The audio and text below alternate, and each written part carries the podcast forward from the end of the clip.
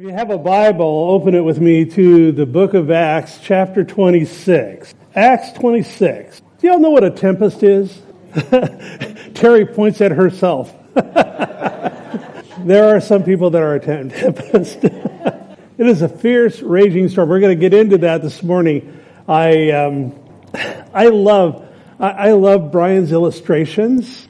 and I, I was daydreaming yesterday, I thought, would it be cool if I could have somebody up here with a great big fan and then somebody with a bucket of water and every now and then just spray you all with water so you could really get the feel what these guys are going through as we, as we get into the text this morning. What's that? Oh, yeah, that would, that would be good. Yeah. so, I love this chapter. And, and, you know, we're only going to get so far in Acts 27 where we look at the actual storm, the tempest that, that it just gets crazy for Paul and the guys he's with, the people on the ship. Uh, but I want to back up a little bit first and, and just take a look at some stuff that Brian covered last week and just revisit the last section here in Acts 26 as we get started. As you know, context is everything. We want to understand the context of what gets him to this ship and this.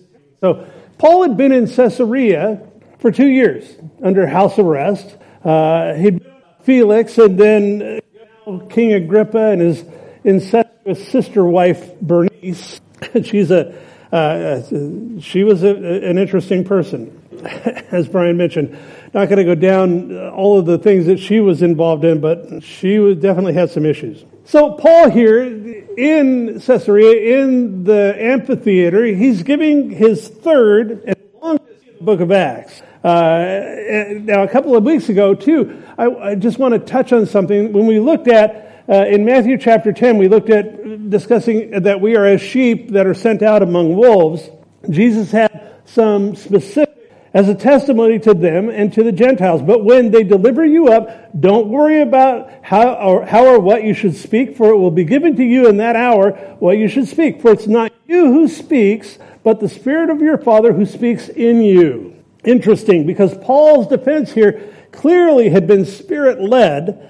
Uh, as he began to recount his former manner of life in Judaism, remember, uh, one who had determined to take down Christianity. He was against, violently against the church. Voted for their execution, angry, self-righteous men. He'd made it his personal mission to travel from city to city throughout the region and search out, persecute believers attempting to destroy their lives, forcing them, if possible, to blaspheme the name of Christ. Then, on that day that he shared, on the road to Damascus, on his way to round up some of those Christians there, had papers from the council in Jerusalem. Bring them back. We'll take everything changed. Seeing a light brighter than the sun, he says, falling to the ground, he'd heard the voice of Jesus himself saying, Saul. That was his uh, Hebrew name, Aramaic name, Saul, Saul, why are you persecuting me? Not why are you persecuting these people? Why are you per- persecuting me? You want to know something? Jesus takes it personal. Very much so. So he goes on, he, he goes on to Damascus, a changed man.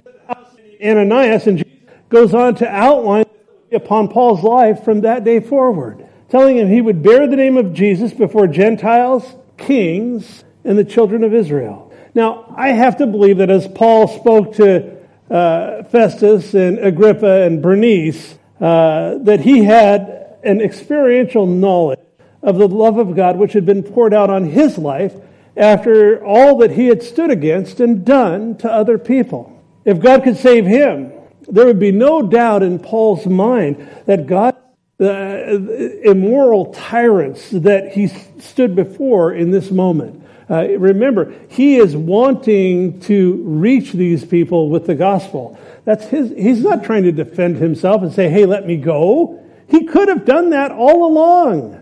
But he knows that there's a greater call, a greater mission, a greater message that he must convey to the, hey, you know, somebody post bail. Get me out of here. So as he testified there, uh, again at the amphitheater, Caesarea, all the pomp, a group of all the dignitaries and the king and his wife and, and Festus, um, the words that he had spoken, uh, as we look at this, I mean, we know that the scripture is inspired, but I also believe that Paul was very much inspired at this time because the words that he had spoken were not his own. Jesus had said back there in Matthew chapter 10, he was speaking under the authority of the Holy Spirit.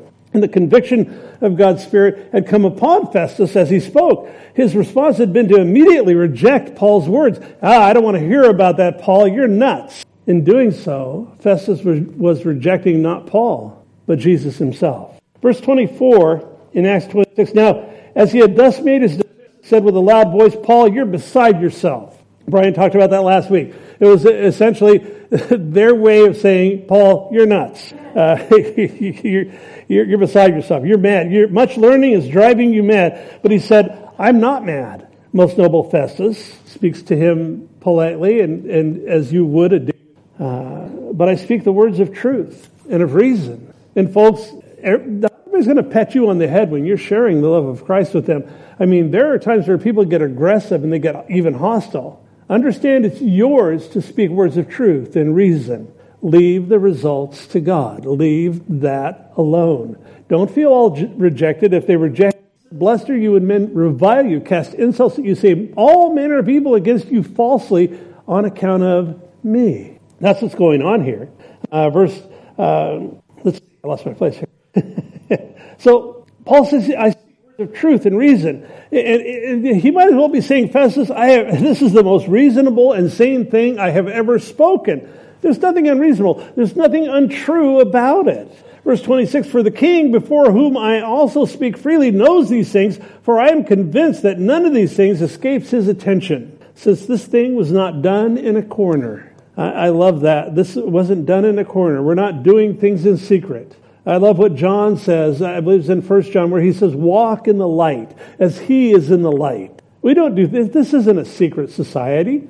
We want people to know the love of God. And, and, and folks, there are times where, hey, if it takes shouting it from the rooftops, that's what we're going to do. Interesting too, uh, there was a secular first century Jewish historian named Flavius Josephus. Many of you have heard of him. He wrote a great volume of information, uh, several books. Uh, now, uh, as I was studying this, it came to light that actually King Agrippa helped Josephus when he was writing the book called The Wars of the Jews. As soon as it was finished, we're told that Josephus tells us that he sent Agrippa a copy of the book. He got one of the first copies. In, in, there, in that book, he tells us that Agrippa had written to him no less than 62 times. Here's the point. Agrippa, eh, as Paul says, he was very well versed in what was going on in this part of the world. Now remember, it was his great grandfather that Herod the Great that had slaughtered the innocents when Jesus was born in Bethlehem there. It was his great uncle was the one that had killed John the Baptist. The Herods were a, a, a lineage of pretty wicked rulers. Uh, his own father had killed James the apostle, tried to kill Peter uh, before his own violent death here in Caesarea, being eaten by worms. The point is, this family, uh, Idumeans, which was a, a, a province below Judea, I, they were from this region, and Agrippa knew what was going on. He understood the Jews. He knew of the birth of Christ, the ministry of Christ. He knew of the ministry of John the Baptist. He knew of the miracles. He knew of the crucifixion. He knew now of the rumors of Jesus' resurrection. All of this was familiar to him, and Paul knew it as he stood before him. So Paul continues as he continues to speak with uh, the force of the conviction of the Holy Spirit. It's interesting here because Paul flips the script. now it is he who is questioning the king. Paul is now, in a sense, putting Agrippa on the stand. I love that he turns it around. Verse 27, he says, King Agrippa, do you now believe the prophets? I know that you do believe. Then Agrippa said to Paul, You almost persuade me to become a Christian, Paul. So now scholars differ on what Agrippa's response, what, what was his intention as he makes this comment, You almost, almost persuade me to become a Christian. Eh, was he being derisive with Paul and saying, Yeah, okay, well, you know, almost, Paul, good luck with that. You know, good luck with persuading me. Or was he serious? Don't know. Was he stating, Look, I, I'm not quite there.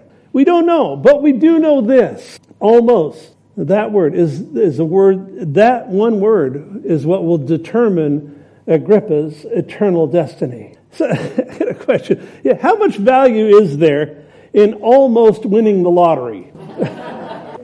How secure are you in knowing that the parachute almost opened? What does it mean when your wife says, I'm almost ready? I don't know about you.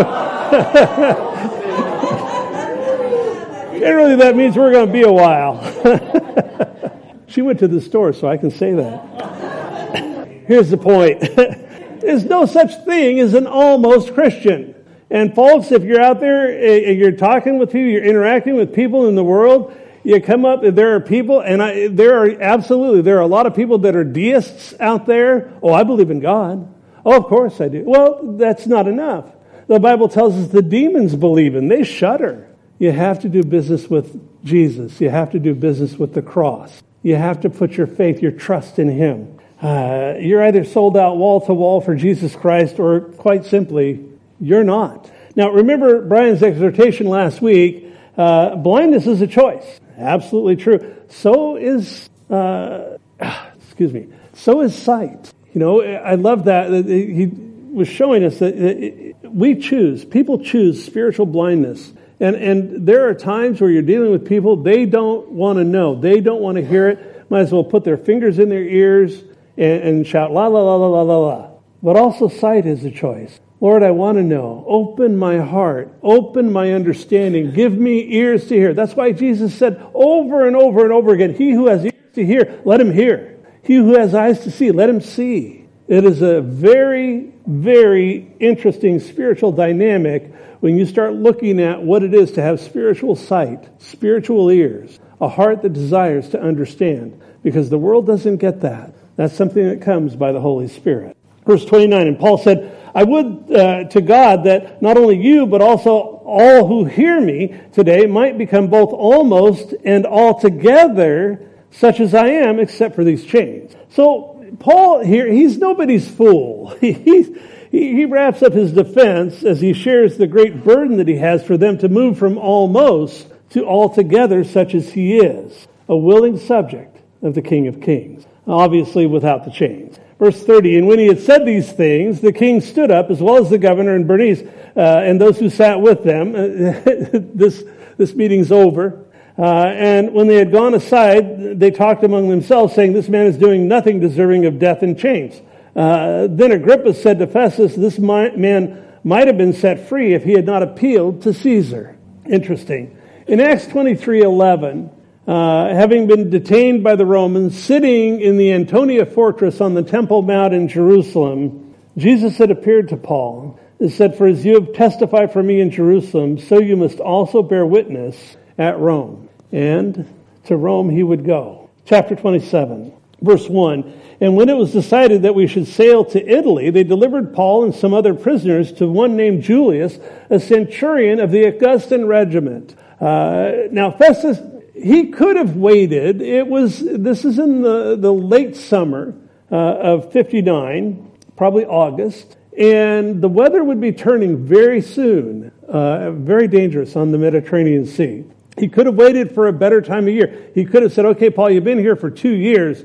We're going to have you winter here, and then we'll send you on to Rome after that. Uh, but we'll see now in verse 9, uh, Paul mentions a fast. That's the Day of Atonement. It was a reference to the Day of Atonement. That would be in October. So we know that things are getting dicey. Sailing on the Mediterranean would be, become much more dangerous, beginning about the middle of September, uh, treacherous to impossible by mid-November. After that, nobody sailed on the Mediterranean. The, the weather was just too rough. Too many ships had gone down, and it was just a known fact at that time that they did not go. However, Festus decides to send him.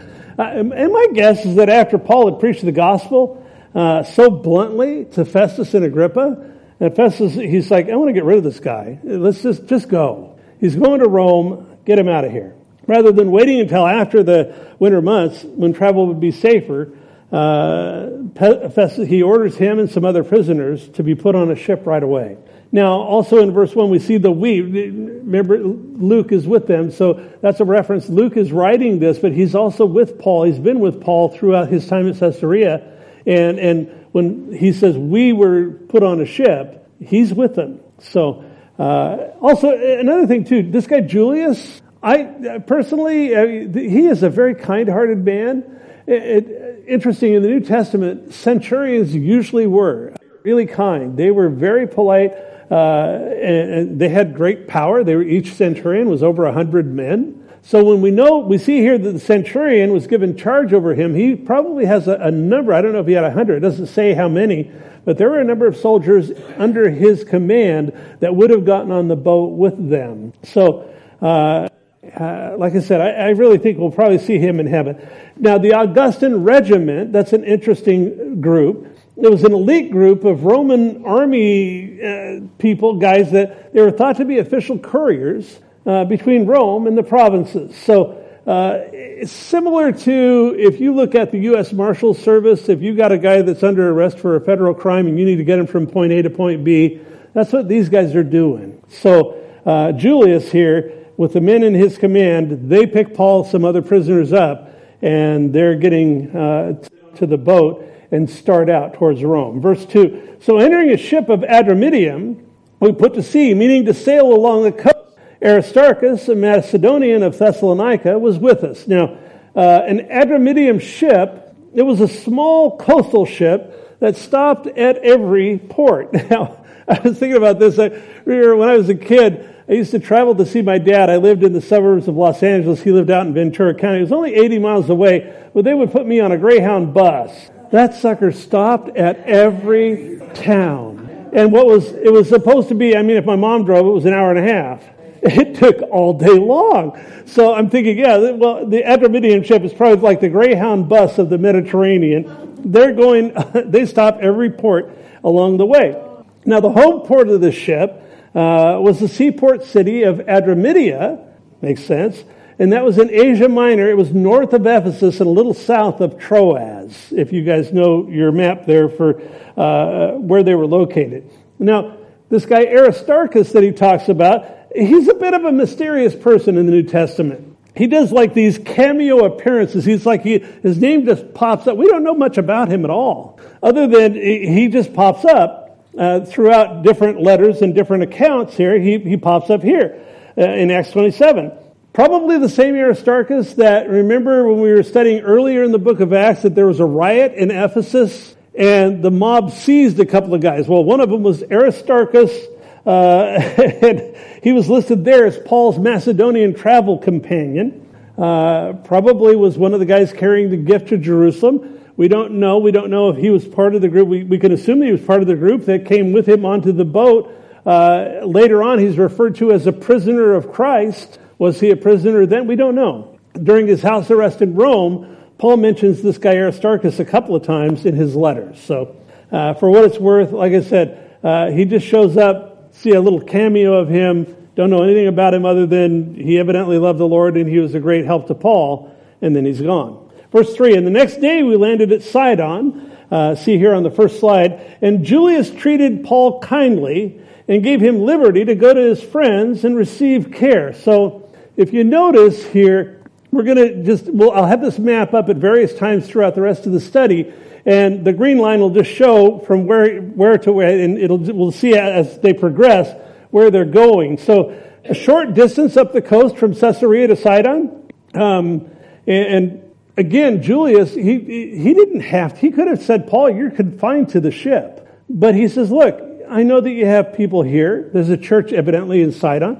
He says, go. Go to them. And he receives Paul, they minister to Paul. Verse 4, and when we had put to sea from there, we sailed under the shelter of Cyprus because the winds were contrary. Now, under the shelter, or the shelter of is in italics. That means it was added for clarification. If we look at that literally, it says we sailed under Cyprus. That would give us the idea that they were sailing south of the island. It's not what it was. Luke is very well versed in nautical terms, and we'll see that as we go through this chapter.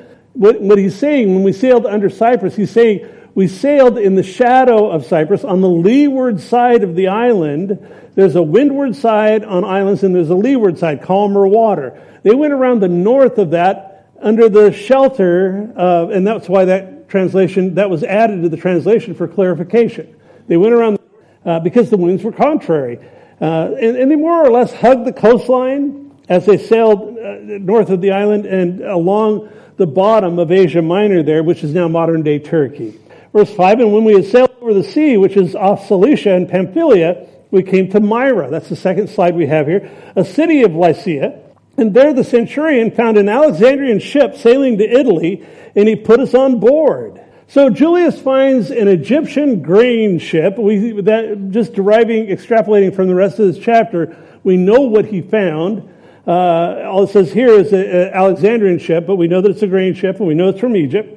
And I want you to understand something. This is not a little sailing boat. they were in a small boat, and now they're getting on board a ship. It's a big ship for its day, probably over 200 feet long, had a displacement of over 1,200 tons. It's a big cargo ship. Okay, they had them in that day, uh, and these large, the heavy sailing ships carried a lot of grain.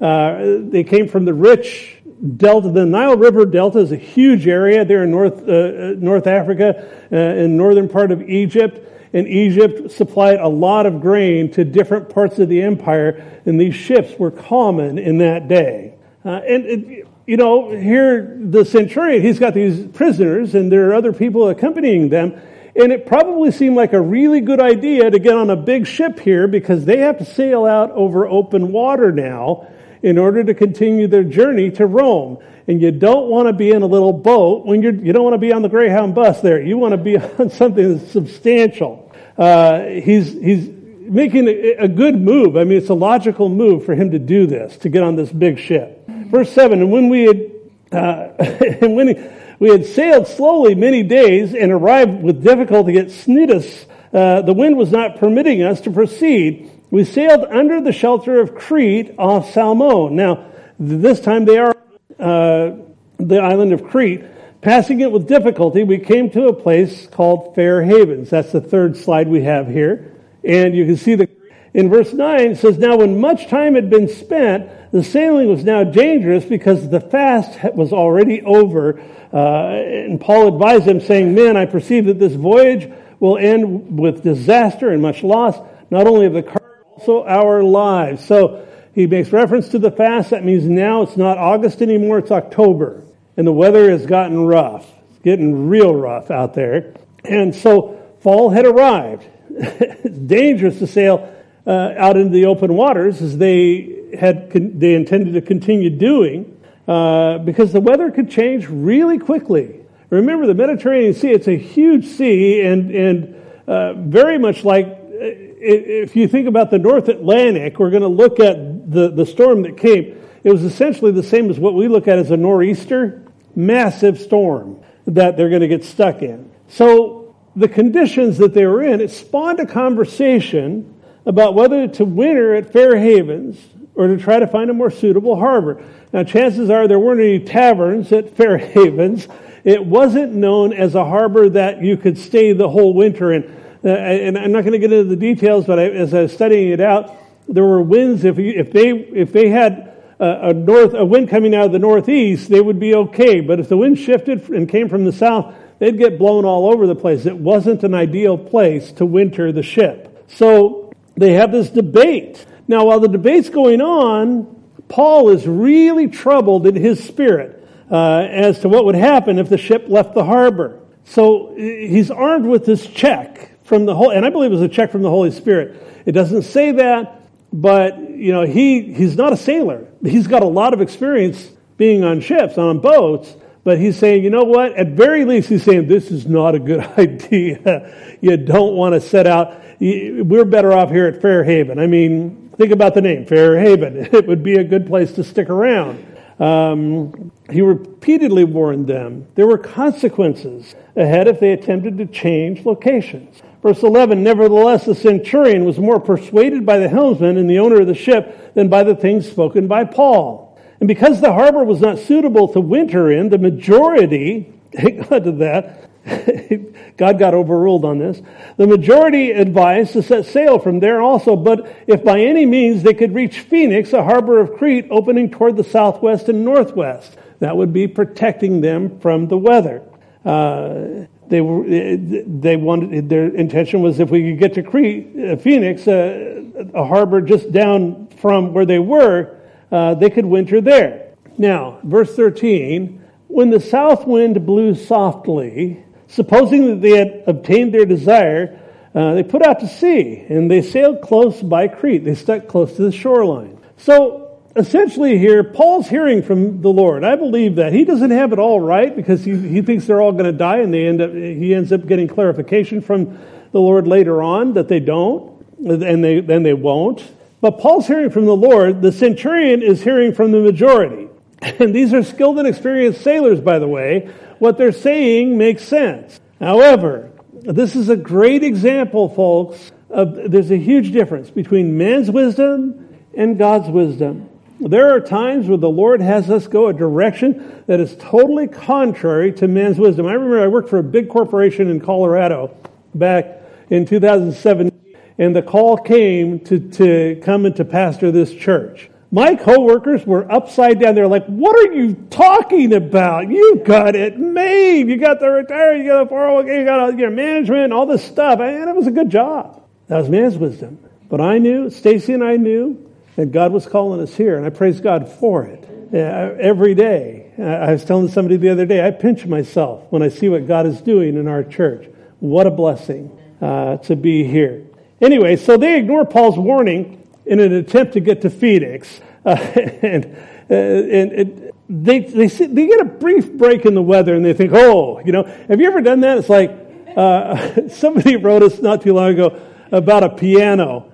And I thought, oh, great, that's the Lord. I sent it off to Brian. He's go, man, our family wants a piano. He tells me later, it was a scam. it's like, okay, well, you know, I got that one wrong. You know, it, it, we'll talk about what it is when we have a prompting or a check from the Holy Spirit we got to be careful with that. But there are times where God is directing us and it is totally contrary to what makes sense to us. Now, we'll get into some of the parameters of that later on. So they get this brief break in the weather and they go, hey, great, you know, there's our opportunity. We're getting out of here. So they put out to sea. Verse 14. But not long after, a tempestuous headwind arose called a Euroclydon. Uh, and, and people differ on how you pronounce that. We're going to go with Euroclydon. is it Euroclidon or Euroclidon? I don't know. Um, this is the part where if I had somebody with a fan and somebody with buckets of water, that we'd just spray you all down and get you like really into the groove with what we're doing here. But it's a compound Greek word that it breaks down like this: Euros, which is an easterly wind, with Kludon, which is the surging of water. Okay, uh, so it's it's this wind with a lot of water is what, what's being said here. That's why they called it that. So how tempestuous was Euroclydon? Now the word tempestuous in Greek is an interesting. The Greek word is tuphonokus. Tuphonokus. Yeah, I, I have trouble with these words. It's the English word uh, rendered in English. It means typhoon. All right, this is a big storm. The same word would be called a hurricane in the Western Hemisphere. In the Eastern Hemisphere, a cyclone. Big storm, period. I mean, this is not, this is the kind of storm that if you're out in it, you have to shout to be heard with the person sitting or standing next to you. I mean, your hair would be going sideways, your beard blowing off to the side of your face. I mean, this is a big, dangerous storm, and they get stuck in it. Verse 15, so when the ship was caught, and couldn't head into the wind, we let her drive. Now, I like that Luke, he must have been well versed in nautical terms because he's using them here. And, and I, mean, I was telling my wife, I said, I had a lot of studying to do for this chapter. It's like, what does he mean he let her drive? I, I okay, so I, you know, I'm, I'm hitting the books and I'm, okay, this is what, what it means is they, they took down the sails and they said, just let the wind blow it along. There's nothing we could do. Euroclydon caught the ship so suddenly so violently that they couldn't even turn the ship around and headed into the wind without fear of capsizing. That's how bad this thing was, how quickly it came up. So they let it drive the ship to the southwest. And again, it's an east wind coming out of the, the, the northeast. It was a nor'easter in, in the Mediterranean and it's blowing them down. It's blowing them way off out away from Crete where they wanted to be and out into open waters where the weather got worse because they no longer had the shelter of the island uh, to protect them. Verse 16, in running under the shelter of an island called Clauda, the fourth slide we have here, it's about 30 miles to the west of Fair Havens, we secured the skiff with difficulty. And when they had taken it on board, they used cables to undergird the ship, and fearing lest they should run, they struck sail, and so were driven. So the Syrtis Sands, it was a long, on the north coast of Africa, a long stretch of very sandy, shallow water that stretched out into the Mediterranean, and they're, they're fearful that they're going to be blown onto those, the Syrtis Sands, and the ship would break apart. So they're doing what they can to try to get as, as they, they had no time. They're doing what they can to try to embrace the, the circumstances they're in and to try to get the ship as ready as possible for the storm. So they couldn't, as they get into the leeward side of Clauda, they're still out in the water because the, the, the island, it has real rocky shores all around and it came up quickly from the deep. I mean, it, it's a, a it's basically a chunk of rock out in the Mediterranean. So they can't land there. The ship would get torn apart if they tried to do that. But the helmsman steers the ship into calmer water uh, so that they can get a hold of the skiff, which would be a rowboat. Big ships like this, they, they towed a rowboat behind them so they could go to and from shore if they had to anchor in the harbor. And in the violent waves, you can imagine that the rowboat probably was still being towed by the ship, but it sunk.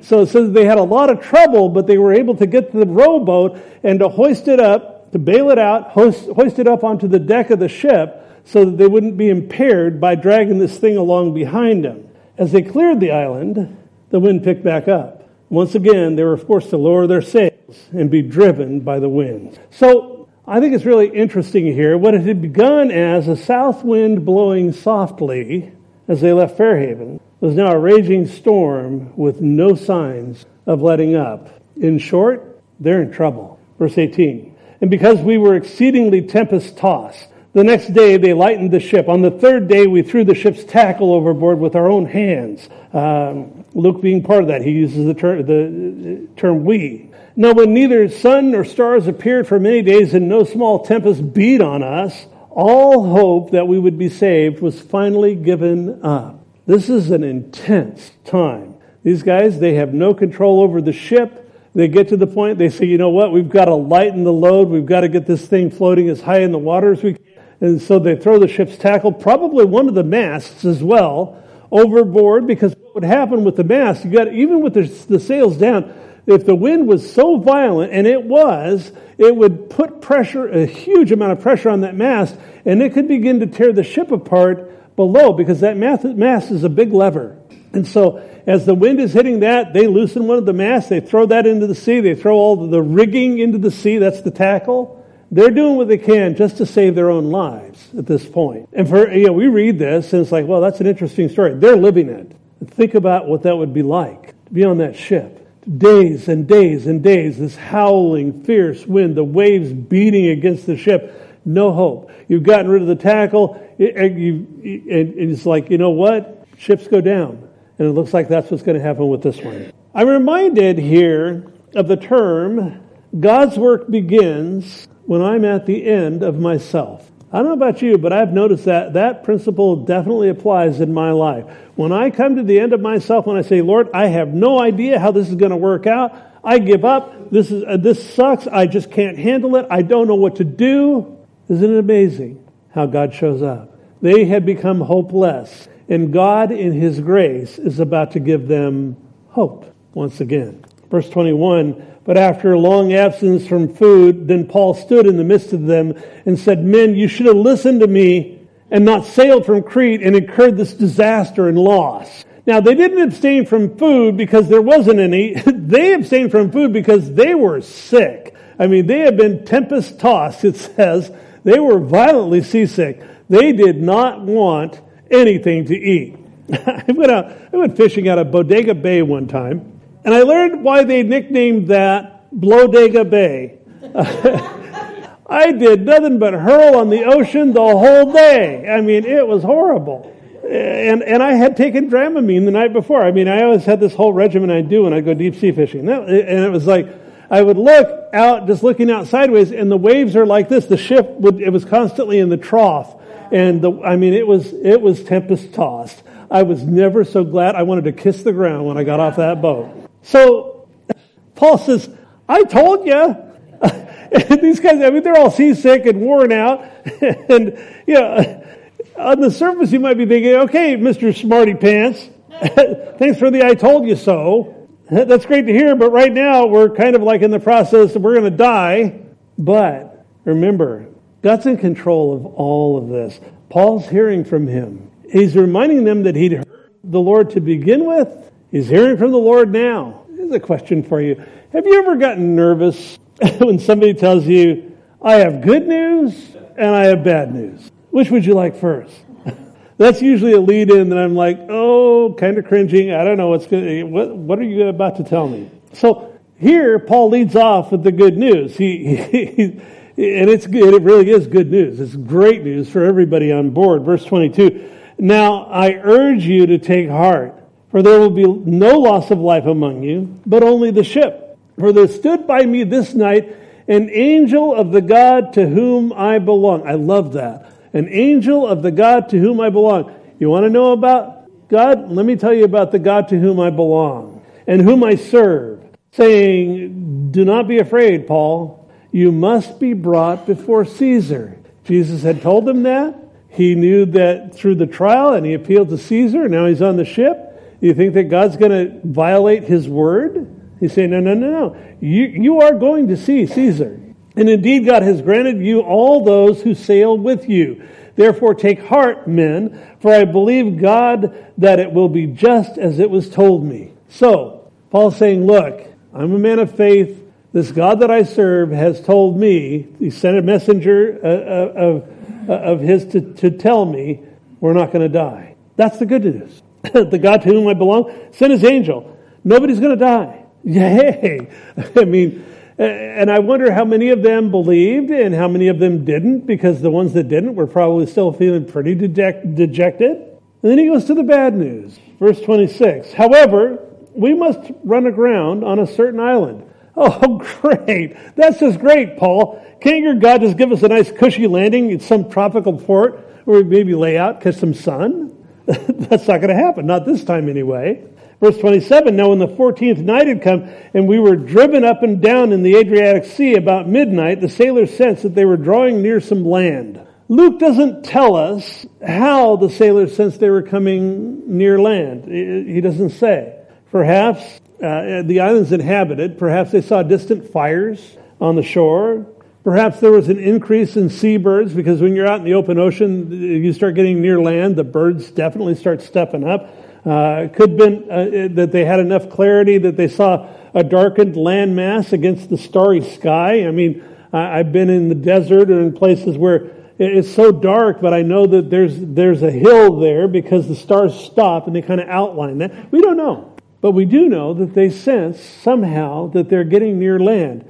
Uh, and now, also, when it talks about Adriatic Sea, I don't want you to misunderstand. In our day, the Adriatic Sea is like off the east coast of Italy, between Italy and Greece. Right? In their day, the Adriatic it was con- considered to be the entire central region of the Mediterranean. Okay, so don't if you plug that into today's thinking, you think they're way north. They're not. They're still down below, and they're essentially, as the map shows, kind of going in circles. They're getting pushed around up and down by the wind. Verse 28, and they took their sound, they took soundings and found it to be 20 fathoms, and when they had gone a little further, they took soundings again, found it to be 15 fathoms. Then, fearing lest we should run aground on the rocks, they dropped four anchors from the stern and prayed for day to come. This would be a scary night. They get out, they drop four anchors. Now, they're still in 90 feet of water here. Uh, 15 fathoms is 90 feet.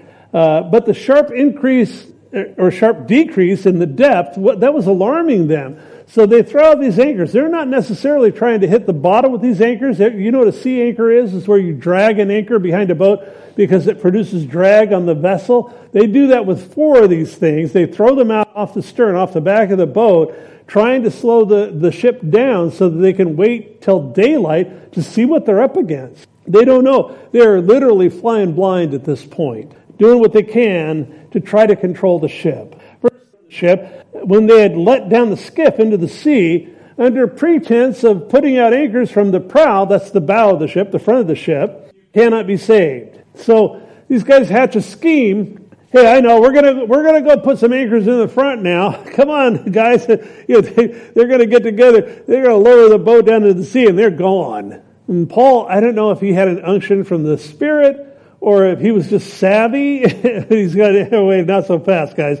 Yeah, he's got their number, uh, and he says you, you're not going to get away with that. So he goes to the centurion and the soldiers in verse 32 they cut away the ropes of the skiff and let it fall off. That's it for the soldier's plan. So, anyway, verse 33. And as day was about to dawn, Paul implored them to all take food, saying, Today is the 14th day you've waited and continued without food and eaten nothing. It's been two weeks for these guys. Therefore, I urge you to take nourishment, for this is your survival, since not a hair will fall from the head of any of you. Uh, God showed me. I'm standing by it. You need to eat. Why? Starting to get light. Two weeks without food. Paul knew these guys were weak. He also knew the angel had told him, look, you're going to go through a shipwreck. It's not going to be you just land in some cushy harbor. It's going to get worse before it gets better. And the guys need to have the strength to swim to shore. So uh, that's what's going on here. Uh, verse 35, and when he had said these things, he took bread and gave thanks to God in the presence of them all. And when he had broken it, he began to eat. Then they were all encouraged and also took food themselves. And in all, we were 276 persons on the ship. A lot of people not part of his original group, understandably, but also the centurion, the soldiers, the prisoners, the people traveling with Paul, part of that 276 people. And, in thinking about that, most of these people had never met Paul. Many of them likely never even heard of him. Yet through these very difficult circumstances, God had been using this unlikely traveler to reach them. Verse 38. So when they had eaten enough, is microphone go on? Oh no, still going. They threw out the weed into the sea. So remember again, this is a cargo ship. It has a, a draft of 1,200 tons. All right, it's heavy. Uh, now, the, when I talk about the draft, a draft is that's it's the from the water line of the ship to the bottom of the hull, which is the keel. All right, that's the amount of water that the, that's called the draft. That's how high the ship rises in the water. What they're trying to do here, look, the instructions they've been given, they're going to have to run this thing aground to be able to survive. And so they're trying to get the ship out of the water as much as they can so that number one, they don't have the force of the energy of all that weight. Number two, it's floating higher they can get before they run aground. So this is very intentional, and there's there's a design to it that that's why they're throwing all. They, you know what? Who cares about the cargo? We need to try to figure this out. So, verse 39, and when it was day, they didn't recognize the land, uh, but they observed a bay with a beach onto which they planned to run the ship if possible. So the sun comes up, they look out, they don't know where they are, they have no idea where they're at, uh, and they decide to run the ship aground uh, on the beach. Now, we know, as we see in map, the, the fifth map here, that the island of Malta was where they were, and uh, we're going to look at that next week. So, I think it's interesting because in closing, from again, from men's perspective, they were way off course. I mean, you look at the map and you see that they're just kind of zigging and zagging around out there. And, and this is definitely not happening the way that they had it planned.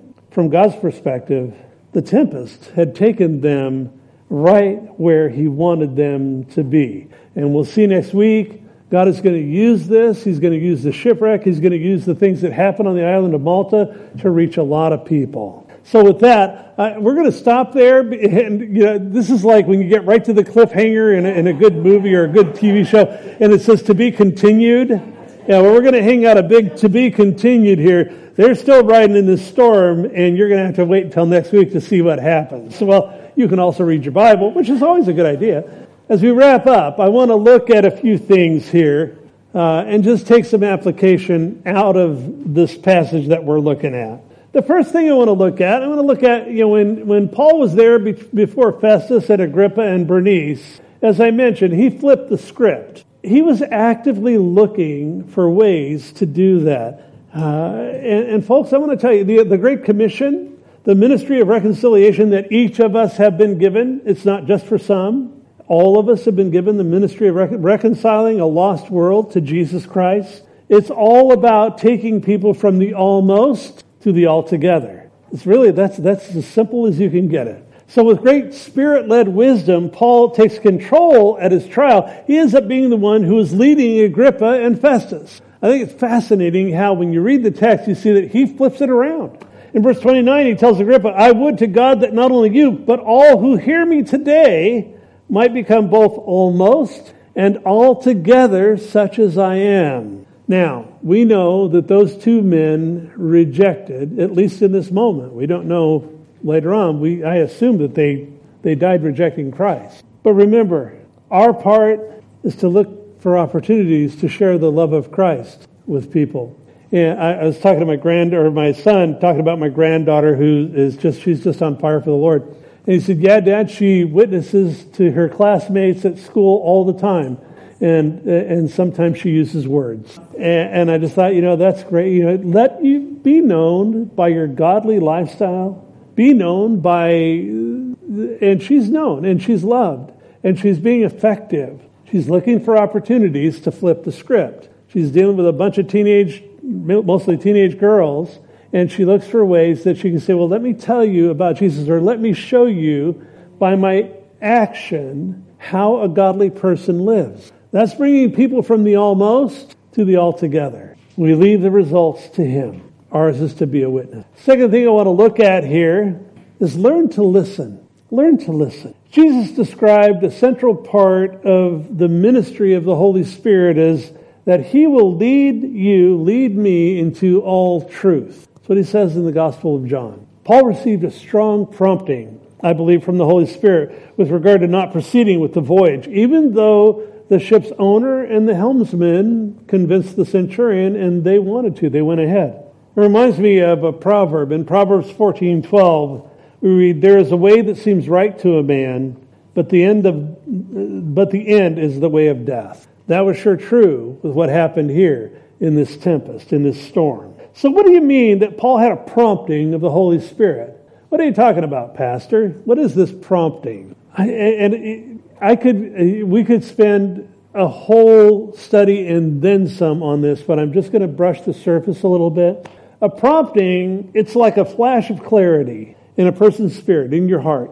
It creates an almost immediate knowing of which way to turn, what to do, what to say, or how to respond. It's an unction. The, the, the, King James calls it the unction of the Holy Spirit. So, the other side of that, as much as the Holy Spirit prompts us to do or say certain things, He also prompts us not to act, not to speak. He often prompts us to avoid an aspect of temptation or sin. Learn to listen the prompting of the Holy Spirit. It's usually, it's, it's, it's not, and sometimes it will go against what your brain is telling you. It did with me when I was in Colorado, like I shared. But, but I had a strong leading, a strong prompting from the Holy Spirit that this is where I needed to be. And, and every day we're faced with situations, we're faced with people, we're faced with do I re- react in the flesh or do I respond in the spirit? That's where the Spirit's prompting comes in. This is a daily thing. This isn't just big events. Learn to listen. Learn to not react. Learn to wait on the Lord. And, and He will give you that flash of clarity, especially when you need it. I also want to uh, caution too, the Spirit will never prompt you in a way that's contrary to God's Word, ever. He doesn't do that. He doesn't contradict Himself. He won't lead you in a way that's contrary to the love of God.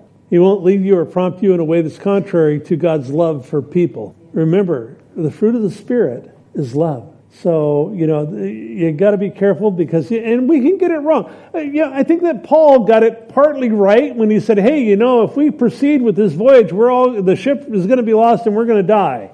Well, the ship was lost, but God came to him later, clarified for him, said, you know, Paul, no, you're not going to, yeah, the ship's going down, but you're going to, but every person is going to be, be spared. So be open to getting it wrong. Be careful. Don't use that as a covering for your flesh, for goodness sake. Oh, well, God just told me to tell you. No, no, no. That's not what I'm talking about. What I'm talking about is daily walking with the Lord.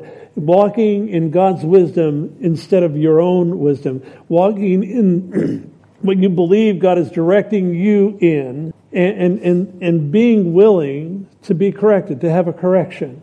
Hope that makes sense. Lastly, used to, my buddy and I, uh, that I was able to spend time with in California uh, this last week um, used to lead teams of, of kids into Mexico. We'd have 50 or 70, sometimes more people that we would take down every year, go on these Mexico short-term mission trips. And we called it a mission exposure trip because, you know, they would be missionaries for two weeks and then we were headed home.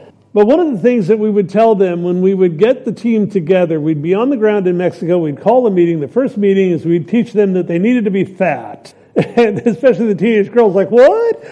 what are you talking about? I need to be fat. Are you saying I'm fat? But it was an acronym and it meant to be flexible, adaptable, and teachable. And folks, we need to be fat. Our circumstances, sometimes they change in a moment of time. Just like that. We saw what happened. They, they, times when we're experiencing a soft southern wind. Oh yeah, let's go. The next moment, a gale force typhoon.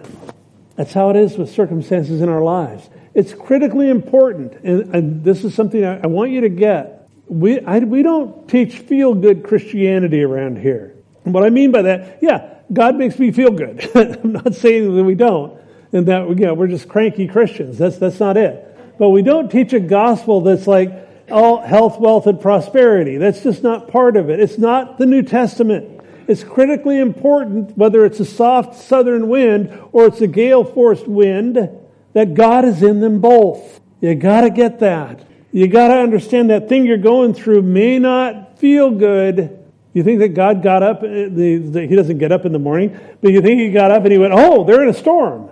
No. He knew what was going on. He was engineering circumstances for his glory. And as Brian mentioned last week, he is far less interested in how comfortable we are than what he wants to accomplish in our lives. Sometimes it's a big storm. Sometimes it's smooth sailing. Leave that to him. Understand he's in them both. Now, have you ever spoken to somebody that's in, in really tough circumstances there and they comment something like, God must be mad at me because I'm in tough circumstances? I've spoken to many people over the years where that's response, the, the response. Uh, some, sometimes somebody, maybe they've experienced a significant loss. They're angry with God. After my daughter went to heaven, I was dealing with people who were bereaved and, and there were people that either drew closer to God or people that were saying, oh, you know, he's just this mean ogre and that, you know, he doesn't care about me. And my job was to take them from the almost to the altogether in that. It's true that the circumstances that we go through at times are a chastisement. We're told in Hebrews chapter 12, the Lord chastens those whom he loves. And he, he, he goes on to say, the writer says in Hebrews, if you're not experiencing God's chastising hand at times, a good chance you don't belong to him.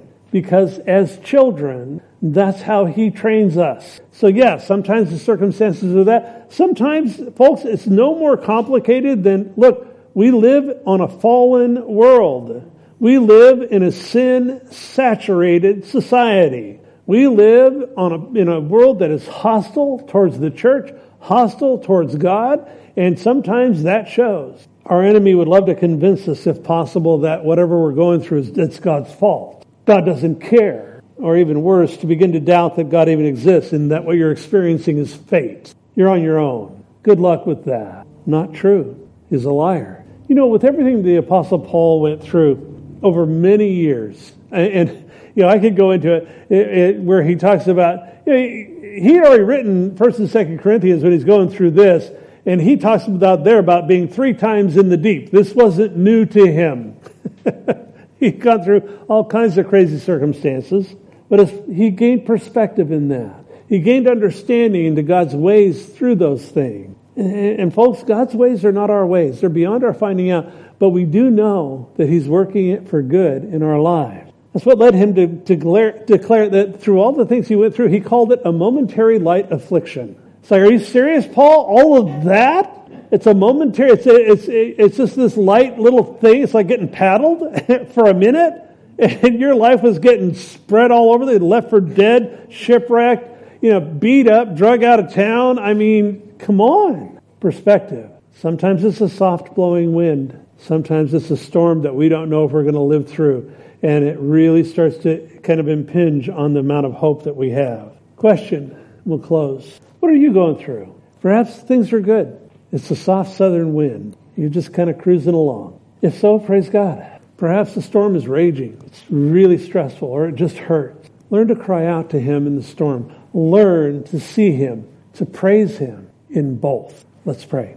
Father, racing through this passage, looking at the tempest, looking at, at, at, times tempests in our lives, looking at when people are stretched, stretched to the hope of despair, even hopelessness, that you are in control. Our hearts are grateful. We praise you that you, Lord, are at the helm in our lives. And, and Father, as we wrestle with things, we know that you're gracious, merciful, compassionate. I pray for each of us here, Father, those within the sound of my voice, perhaps online, that you would work through the circumstances in our lives, that we would see you in those circumstances, and that we could learn to be people that rejoice in the storms and in the smooth seas. Lord, we're grateful that you have called us to be yours. We pray, Father, that you would use us in the lives of others around us, those in our sphere, that we could bring them from the almost to the altogether. We give ourselves afresh to you now and pray that you would do the work that only you can do in each of our hearts, that you'd find hearts that are yielded to you and to your divine hand in all that works. Thank you, Father, in Jesus' name.